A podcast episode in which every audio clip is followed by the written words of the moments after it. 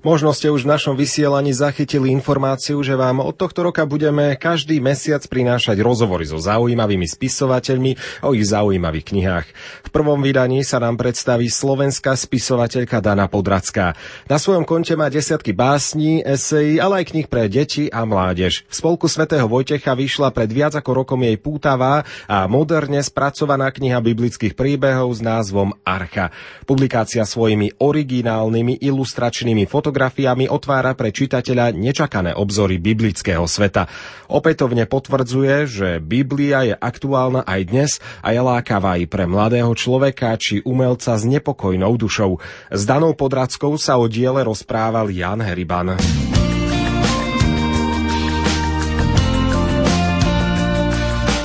Desať minút s knihou. Archa má v slovenčine viacero významov. Môže to byť koráb, na ktorom sa plavil biblický Noé, posvetná schránka s dvoma kamennými tabuľami desatora, alebo aj gotický krídlový zatvárací oltár.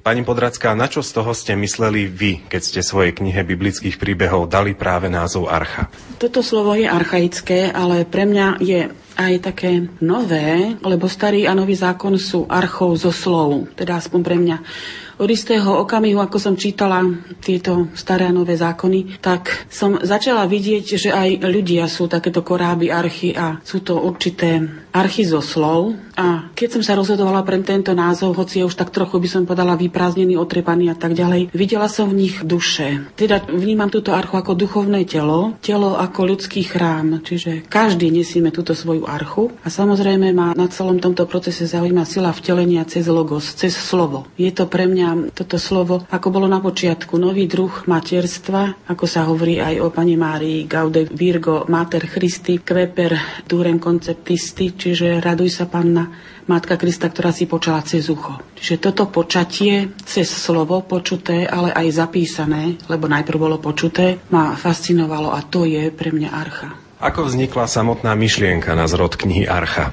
E, samotná e, myšlienka vznikla na odporúčanie Moniky Kekeliakovej a potom e, skrze toto odporúčanie ma oslovilo samotné vydavateľstvo Spolku svätého Vojtecha, konkrétne pani Alžbeta Šuplatová a potom aj pán riaditeľ a samozrejme, mohli by sme povedať, že to je ponuka, ktorá sa neodmieta, hoci som sa na to necítila byť dosť ako keby vnútorne vybavená. Preto som aj položila prvú otázku, či môžem používať aj apokryfy. Odpoveď bola veľmi rýchla a stručná, že áno, že, že môžem. A e, potom za tým nasledovalo stretnutie s dizajnérom Palom Bálikom, kde sme o tom rozprávali, ako by sa to dalo celé uchopiť, textovo aj obrazovo. A z nášho rozhovoru vzniklo niečo veľmi teda pozoruhodné. Zistili sme, že existujú archetypálne príbehy, ako sú v staromanovom zákone a že každý má svoju paralelu aj v súčasnosti, okrem postavy príbehu a života Ježiša Krista. A toto bolo také základné vodítko, ako sme sa do toho pustili.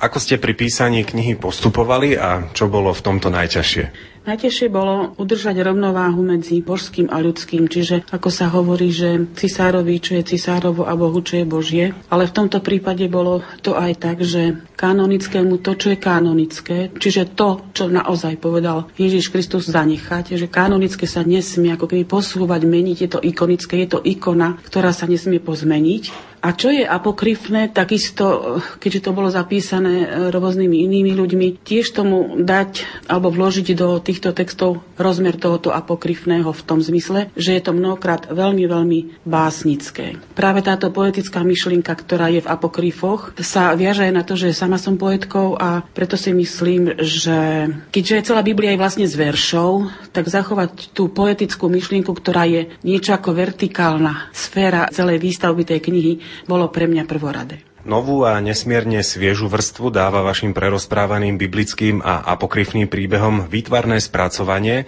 Prezrate našim poslucháčom, v čom spočíva. Ako som už pred chvíľou naznačila, ide o 80 príbehov a našli sme tých 80 podobenstiev zo súčasnosti a v podstate je to niečo ako 80 pravidiel na hľadanie tých božích stôp, nielen teda v písme, ale aj v živote. A usilovali sme e, sa to prepojiť s tou najbližšou súčasnosťou, ktorú práve žijeme. Tak napríklad môj Ježišov košík, ktorý bol jeho košíkom záchrany, sme prepojili s hniezdom záchrany pre novorodencov. Takých košíkov tu máme na Slovensku viac. Alebo Zlaté tela, čo je až šokujúce prepojenie, sme spojili e, s fotografiou Damiana Hirsta, ktorý vydražil za 10,3 milióna libier jeho zlaté tela. To je reálne zlaté tela, ktoré je uložené vo formaldehyde, takej sklenenej klietke. A tu nám medzi rohmi má takú zlatú platničku svetla.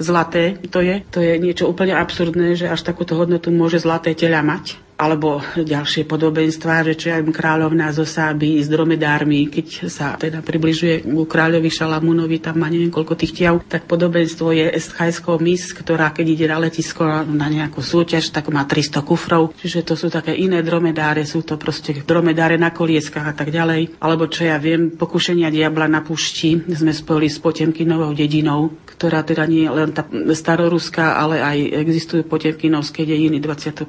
storočia. Billa Gatesa s colníkom Zachejom, alebo toto je výsostne Bálikov nápad, že studňa so Samaritánkou, kde je teda živá voda. Poznania sme spojili s matricou tlačeného písma, ktoré sa hovorí fonty, z toho vlastne existujú počítačové a ďalšie celé proste elektronické svety. To je tá prasymbolická fontána tej živej vody Ježíša Krista a vlastne z toho vzniklo aj slovo fonty. Archa je kniha, s ktorou sa môžeme aj hrať alebo dokonca uvariť dobré jedlo. Odkryjte našim poslucháčom, ako je to možné. To tiež sme chceli trochu odľahčiť, lebo niekedy to bolo také smrteľne kamenisté a vážne. Tak e, napríklad, myslím, že narážate na mlín a recept na kohúta. Tak e, ten mlín je tam naozaj e, na celej strane, že aj vo vlaku by si to dvaja mohli hrať. Je to v podstate herná doska, potom je aj ako sa to hrá, aké sú pravidla tejto hry. A dali sme to tam z toho dôvodu, že jednak mlín sa vyskytuje v samotnom texte, ale aj preto, že kedysi boli mlyny vyrezané aj do sedadiel v katedrálach a mali predstavovať čosi ako Božiu mlinicu, alebo ono Božie mlyny melú dlho, ale spravodlivo. A tieto mlyny ako hry boli ako súčasťou Božieho plánu. Bolo to také symbolické čosi a našim poslaním na zemi bolo ako postaviť mlyn z troch kameňov. Čiže tú trojicu hľadať aj z tých kameňov, lebo to malo byť niečo, čo nás dovádza nielen cez modlitbu, ale aj cez nejaké praktické dobré činy k tomu vyššiemu poznaniu. No a čo sa týka toho kohúta, je tam recept, francúzsky recept na kohúta. Toto sa spája jednak s apokryfom o Judášovej žene, lebo v apokryfe sa píše, že Judášova žena potom ako Judáš zaradil,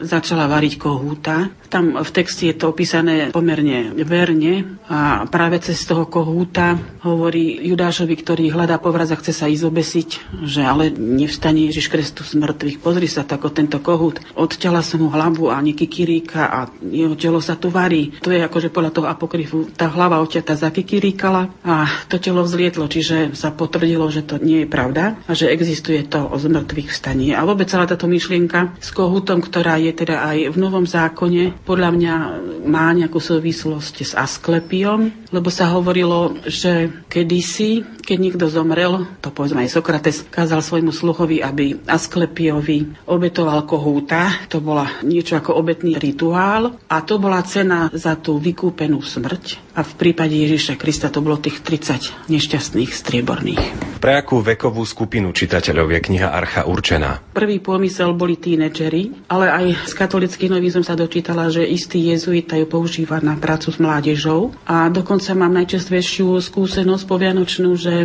jeden pán, ktorý dostal túto knihu, po smrti svojej manželky, tak mu pomohla prekonať tie úskalia toho zúfalstva, alebo sa do nej začítal.